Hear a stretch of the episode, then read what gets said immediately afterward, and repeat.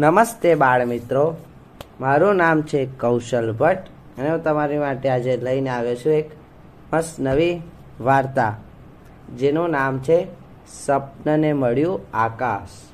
તો ચલો આપણે વાર્તા શરૂ કરીએ. સાંજનો સમય હતો.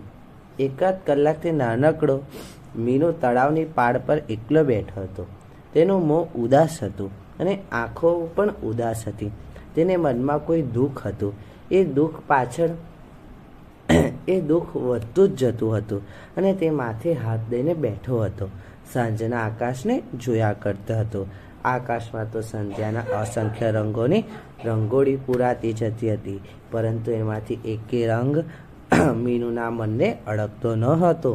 આ રંગો તેને ગમતા ન હતા એવું ન હતું, પરંતુ તેની જિંદગીનો આકાશ જ તેની પાસેથી છીનવાઈ રહ્યું હોય એવું તેને લાગી રહ્યું હતું.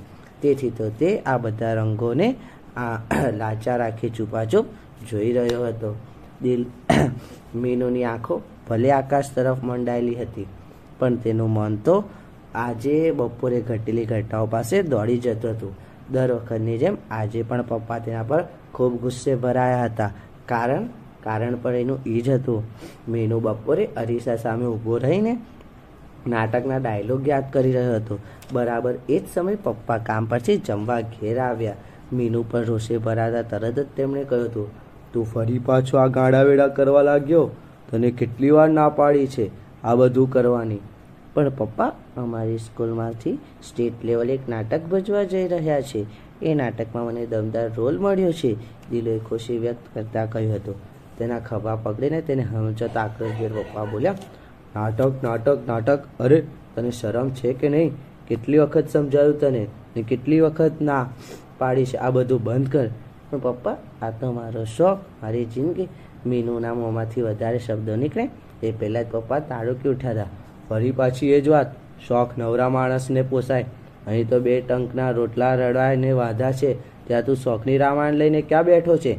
ખબર છે તારા ભણતર પાછળ કેટલો ખર્ચ થાય છે? આમ નાટક જ કરતો રહીશ. તો મારા પૈસાનું તો પાણી જ કરીશ. ઉપરથી તારી જિંદગી પણ બગાડીશ.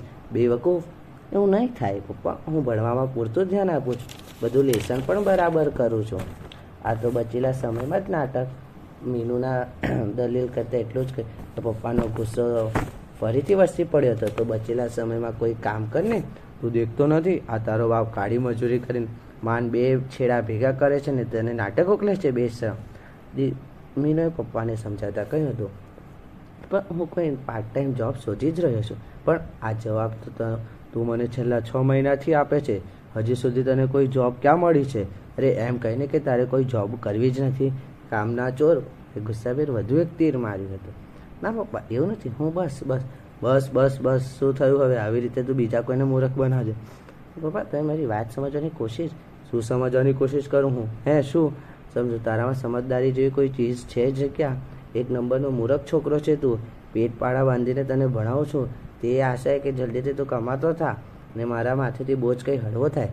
પણ, હા, પણ પપ્પા હું એમ જ ઈચ્છું છું. તું શું ધૂળ એમ ઈચ્છે છે? તારે તો બસ આવા નાટક જ કરવા છે કામ. એક્ટિંગ મારું પેશન છે. હું નાટક સી રીતે છોડી શકું? ભવિષ્યમાં જે કમાણી પણ થશે. કમાણી, અરે તું શું ખાક કમાઈને? દેવાનો હતો મને, તું કમાઈશ તો પછી નાટક કોણ કરશે? પ્લીઝ તમે થોડી ધીરજ રાખો, બધું ઠીક થઈ જશે. હું તમારી આશાઓ અને તમારી બધી જ ઈચ્છાઓને બરાબર સમજું છું, એની કદર પણ કરું છું. પણ અત્યારે બસ તમે મારી એક વાત સાંભળો અને મારે તારી કોઈ જ વાત સાંભળવી નથી. આવી મીઠી મીઠી વાતો તારા નાટકમાં ચાલતી છે મારી તો એક જ વાત છે ને, એક વાત સાંભળ. જો તારે આ ઘરમાં રહેવું હોય, તો આજથી નાટક ચાટક બંધ કર કામ શરૂ, સમજો? પણ બીજી કોઈ વાત નહીં. આ મારો આખરી નિર્ણય છે. એટલું કહીને રોશીભાઈ જમ્યા વિના જ કામ પર પાછા ચાલ્યા ગયા હતા. દિલુની વાતનું ખૂબ જ દુઃખ લાગ્યું હતું. તે પણ જમ્યો ન હતો. પપ્પા ચાલ્યા ગયા પછી તે બારી પાસે ક્યાંક સુધી ઉદાસ બેસી રહ્યો હતો. સામે નાટકની સ્ક્રિપ્ટ પડી હતી. પાના ઉથલાવી અને સ્ક્રિપ્ટ જોયા કરતો હતો. કેટલાક સંઘર્ષ અને મહેનત પછી તેને આ નાટકમાં કામ કરવાનો ચાન્સ મળ્યો હતો. પહેલેથી જ તેના અભિનેતા બનવા માગતો હતો. એ જ તેનું સપનું હતું. સ્કૂલમાં નાના મોટા ઘણા નાટકો કામ કર્યું, જેમ મોટો થતો જતો, તેમ તેને અભિનય વિશેની તેની લાગણી અને સમજણ વધતી જતી હતી. અત્યારે તે છઠ્ઠા ધોરણમાં ભણતો હતો. ભણવામાં તો સાધારણ કહી શકાય, પણ અભિનયમાં તે એકો હતો. આ રોલનું ઓડિશન વખતે જ બધાએ તેનાથી ખૂબ જ પ્રભાવિત થયા હતા. પછી તો સ્કૂલમાં બધે જ તેના અભિનયની ચર્ચા ચાલી રહી હતી.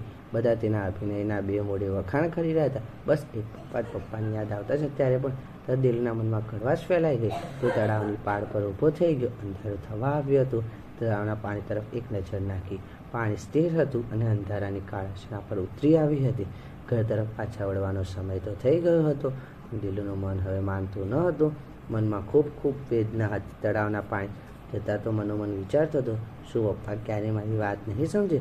અભિનેતા બનવાનું મારું સપનું ક્યારે સાકાર થાય? હું મારી રીતે જીવા માગું? પપ્પા પપ્પા, તમારી કોઈ વાત સાંભળવા માનવા કે તૈયાર નથી? એ માને પણ ક્યાંથી? એમને તો સમજ જ નથી. કે હું શું કરું છું? શું કરું પપ્પા? ક્યારે સમજાવી શકવા નથી. આથી આમ ને આમ મારે કાયમ ગૂંચવાડા કરવું પડશે. એના કરતાં તો મીનુ વધારે કશું વિચાર્યા વિના જ આક્રોશભાઈ તળાવની પાણી નજીક ગયો. પાણી સાવ કાળું લાગતું હતું. બસ આ કાળા પાણીમાં ઝંપલાવા ઈરાદા સાથે તે આગળ વધ્યો એક ક્ષણે કોઈ પાછી તેના પકડી લીધો નહીં, દોષ નહીં, એવો અવાજ સંભળાયો અને દિલું થંભી ગયો. તો મિત્રો, તમને આ વાર્તા કેવી લાગી તે મને જરૂરથી કહેજો. આનો આગળનો ભાગ આપણે આગલા ભાગમાં. તો ચલો, આને અહીંયા જ સમાપ્ત કરીએ. મળીએ આપણે આગલા ભાગમાં. ત્યાં સુધી નમસ્તે, ગુડ બાય.